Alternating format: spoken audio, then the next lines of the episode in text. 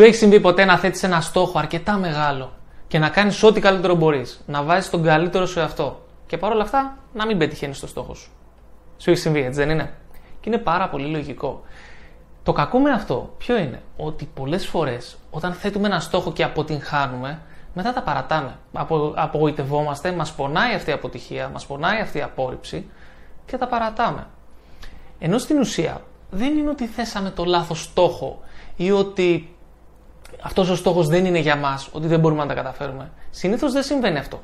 Συνήθως αυτό που συμβαίνει είναι ότι θέτουμε ακατάλληλα το στόχο μας. Τον θέτουμε λάθος. Α δώσω ένα παράδειγμα και το βλέπω αυτό συνέχεια, πραγματικά συνέχεια. Α πούμε λοιπόν τώρα ότι εγώ θέλω να ξεκινήσω γυμναστήριο και βάζω ως στόχο, θέτω ως στόχο να σηκώσω 150 κιλά στον πάγκο. Και βάζω το παράδειγμα του γυμναστήριου γιατί είναι κάτι μετρήσιμο και είναι κάτι με το οποίο μπορούμε να, να ταυτιστούμε σχεδόν όλοι. Έτσι δεν είναι; Α πούμε λοιπόν ότι βάζω, θέτω ως στόχο να σηκώσω 150 κιλά στον πάγκο. Με τις τωρινές μου δυνατότητες και ικανότητες μπορώ να σηκώσω περίπου 30 κιλά. Τι κάνω λοιπόν, πάω στο γυμναστήριο την πρώτη μέρα, βάζω τα 150 κιλά στον πάγκο, πάω να τα σηκώσω και δεν μπορώ να τα σηκώσω. Και είναι απολύτως λογικό. Έτσι δεν είναι; Δεν γίνεται ξαφνικά να πάω και να σηκώσω 150 κιλά. Και τι κάνω μετά, λέω, άχρη γάμο το, δεν είναι αυτό για μένα, δεν μπορώ να τα καταφέρω, είναι πολλά τα 150 κιλά. Α τα παρατήσω καλύτερα. Απογοητεύομαι και βάζω ένα διαφορετικό στόχο. Θέτω ένα διαφορετικό στόχο. Ενώ στην ουσία, τι θα έπρεπε να είχα κάνει, θα έπρεπε να είχα ξεκινήσει από κάπου πιο χαμηλά και να ανέβαινα σταδιακά. Πόσα μπορώ να σηκώσω τώρα, 30, θα ξεκινήσω με τα 30. Και σιγά σιγά θα δυναμώσω, θα πάω στα 40, θα πάω στα 45, 50, 55, 60 και ποιος ξέρει, κάποια στιγμή μπορεί να σηκώσω και τα 150. Τι κάνουμε λοιπόν; Αυτό που κάνουμε είναι ότι βάζουμε, θέτουμε μεγάλους στόχους και καλά κάνουμε και θέτουμε μεγάλους στόχους, αλλά τους θέτουμε λάθος και δεν βγάζουμε ένα σωστό πλάνο για να τους πετύχουμε. Και ενώ έχουμε απεριόριστες δυνατότητες, μπορούμε να καταφέρουμε σχεδόν τα πάντα ως άνθρωποι, απογοητευόμαστε και τα παρατάμε και μένουμε στάσιμοι και κολλάμε. Δεν το έχεις νιώσει ποτέ αυτό; Να κολλάς και να μην ξέρεις τι να κάνεις. Και να πιστεύεις ότι αυτό το πράγμα δεν είναι για σένα, ότι είναι πολύ πιο ψηλά από τις δυνατότητες ως άνθρωπος. Και αυτό πολλές φορές είναι λάθος. Σήμερα λοιπόν θέλουμε να δούμε πώς κάνουμε τα σωστά βήματα για να πετύχουμε ένα πολύ μεγάλο στόχο. Και πριν πω αυτό, θέλω να πω και κάτι άλλο, πολύ σημαντικό. Ο στόχος είναι καλό να είναι μεγάλος. Ο στόχος είναι καλό να μας τρομάζει. Είναι καλό να έχουμε ένα όραμα για το μέλλον το οποίο μας ξυπνάει το πρωί από το κρεβάτι, μας σηκώνει το πρωί από το κρεβάτι με όρεξη, με πάθος, να θέλουμε να κάνουμε. Να, αυτό, αυτό, να, να θέλουμε να δοκιμάσουμε, να πετύχουμε αυτόν τον στόχο. Έτσι δεν είναι. Είναι καλό δηλαδή να θέτουμε μεγάλους στόχους. Αλλά σιγά σιγά. Πάμε να δούμε πέντε βηματάκια τα οποία μπορούμε να ακολουθήσουμε για να πετυχαίνουμε τους στόχους μας πιο εύκολα και να απολαμβάνουμε και τη διαδικασία. Γιατί, οκ, έδωσα το παράδειγμα για το γυμναστήριο. Αλλά πόσοι από εσάς το έχετε κάνει αυτό, π.χ. με διατροφή; Λέτε, θέλω να χάσω 10 κιλά. Κάνετε διατροφή μία εβδομάδα, δεν έχετε χάσει το ένα κιλό μέσα στη μία εβδομάδα, απογοητεύεστε, τα παρατάτε. Λέτε, θέλω να βγάλω τάδε λεφτά. Προσπαθείτε για λίγο καιρό, βλέπετε ότι δεν έχετε αποτέλεσμα, τα παρατάτε. Λέτε ότι ναι, θέλω να σηκώσω 150 κιλά στον πάγκο π.χ. Κάνετε την προσπάθειά σας, δεν, δεν βλέπετε άμεσο αποτέλεσμα και τα παρατάτε. Ενώ στην ουσία, όταν θέτουμε μεγάλους στόχους, πρέπει να δώσουμε και στον εαυτό μας ένα χρονικό περιθώριο για να τον πετύχει. Δεν γίνεται στα καλά καθούμε να θέσω εγώ ένα πολύ μεγάλο στόχο και την επόμενη μέρα τον έχω πετύχει. Έτσι δεν είναι. Άρα λοιπόν πρέπει να είμαστε διατεθειμένοι πρώτον να είμαστε κακοί στην αρχή. Όταν ξεκινάμε κάτι καινούριο, όταν θέτουμε έναν στόχο και ξεκινάμε κάτι καινούριο, στην αρχή θα είμαστε κακοί. Και είναι πάρα πολύ λογικό. Αλλά πιστεύουμε ότι θα έπρεπε να είμαστε καλοί. Έχουμε την προσδοκία ότι θα έπρεπε να ήμασταν καλοί. Δεν μας αρέσει που είμαστε κακοί γιατί, Παναγία μου, τι θα πει ο κόσμος αν μας δει που είμαστε κακοί στην αρχή. Οπότε αυτό είναι το νούμερο ένα. Δεν πρέπει να έχουμε την προσδοκία ότι θα είμαστε καλοί στην αρχή. Απαιτείται χρόνος προσαρμογής και για το νευρικό μας σύστημα και για τον εαυτό μας γενικότερα για να γίνουμε καλοί σε κάτι. Ένα είναι αυτό. Ένα δεύτερο είναι ότι γύρω μας υπάρχουν εκατοντάδες πράγματα τα οποία μπορούν να μας αποσπάσουν την προσοχή και μπορούν να μας δώσουν αυτή τη λεγόμενη άμεση ικανοποίηση. Δηλαδή, θέλω εγώ τώρα να πάω γυμναστήριο για να σηκώσω αυτά τα 150 κιλά. Και λέω, ξέρεις κάτι, στο γυμναστήριο κουράζομαι. Και άντε τώρα να ετοιμαστώ, να πάρω το αυτοκίνητό μου, να πάω μέχρι εκεί, θα έχει κίνηση, έχει ζέστη, μετά θα πρέπει να γυρίσω, να φτιάξω να φάω. Καλύτερα δω μια σειρά στο Netflix. Και προτιμώ αυτή την άμεση ικανοποίηση που είναι η σειρά στο Netflix από το να πάω και να δουλέψω στους στόχους μου. Και ναι, εννοείται ότι κάποιες φορές θα πρέπει να δούμε και τη σειρά στο Netflix, θα πρέπει να αράξουμε, να χαλαρώσουμε, να ξεκουραστούμε, αλλά όχι πάντα. Και εξαρτάται και με το πόσο θέλουμε να πετύχουμε αυτό που θέλουμε να πετύχουμε. Όταν θέλουμε πάρα πολύ να πετύχουμε αυτό, το, αυτόν τον στόχο, πρέπει να πιέσουμε τον εαυτό μας λίγο παραπάνω. Έτσι δεν είναι. Αλλιώς πώς θα τον πετύχουμε. Πάμε λοιπόν να δούμε τα πέντε βηματάκια.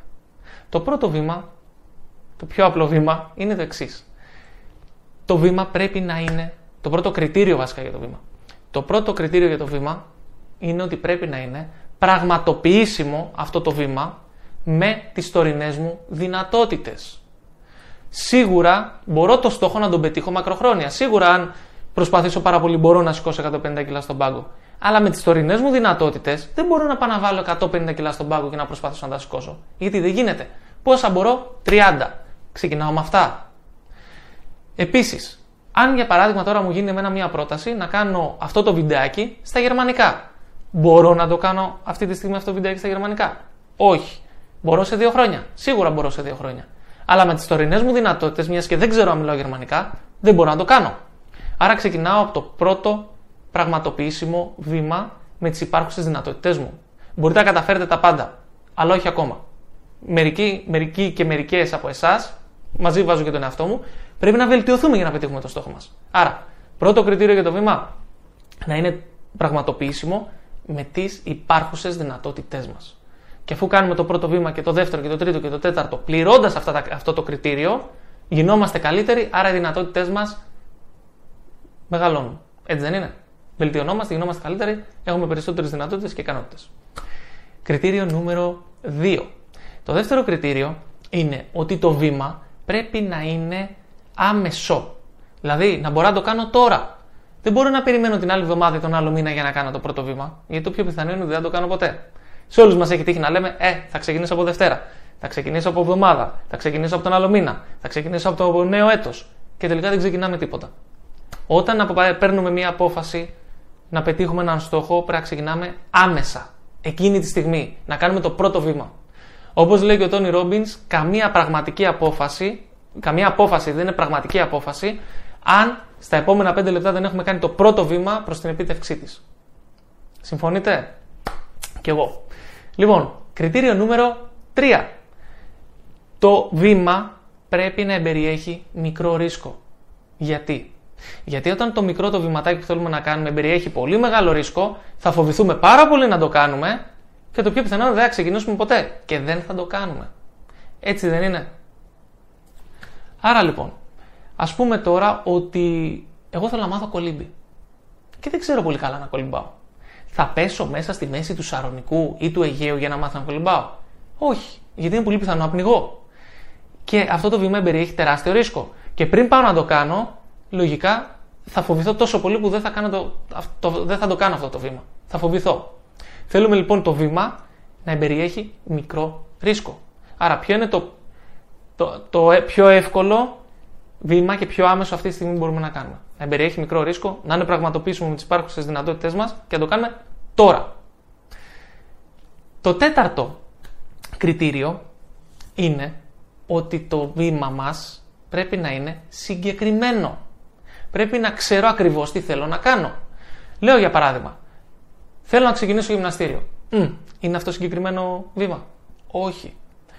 Το πρώτο βήμα πρέπει να είναι θα πάω σε αυτό το γυμναστήριο, σε αυτή τη γειτονιά, τάδε μέρα. Τετάρτη, 7 η ώρα το απόγευμα θα πάω σε αυτό το γυμναστήριο. Αυτό είναι συγκεκριμένο βήμα. Και θα κάνω μία ώρα προπόνηση. Την οποία θα μου τη βγάλει εκεί πέρα ο προπονητής. Ή ακόμα καλύτερα, να έχω φτιάξει και το. Ακόμα πιο συγκεκριμένο είναι να έχω ήδη έτοιμο το πρόγραμμά μου. Θέλουμε το βήμα να είναι συγκεκριμένο.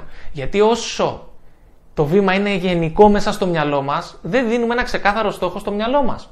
Το μυαλό μας είναι σαν ένας πύραυλος. Σκεφτείτε το εξής. Έναν πύραυλο, άπαξ και του δώσουμε ένα στόχο, τον κυνηγάει όλη την ώρα μέχρι να, μέχρι να τον πετύχει. Έτσι δεν είναι. Στρίβει αριστερά ο στόχος, στρίβει και αριστερά ο πύραυλος. Στρίβει δεξιά ο στόχος, στρίβει δεξιά και ο πύραυλος. Τον ακολουθεί συνέχεια. Αν όμως αυτός ο στόχος είναι γενικός, πώς θα τον ακολουθήσει; Έτσι δεν είναι. Άρα λοιπόν πρέπει και το βήμα να είναι συγκεκριμένο. Και πάμε στο πέμπτο βήμα, το οποίο είναι εξίσου σημαντικό, αν όχι πιο σημαντικό από όλα. Πρέπει να επιβραβεύσουμε τον εαυτό μας αφού κάνουμε το βήμα.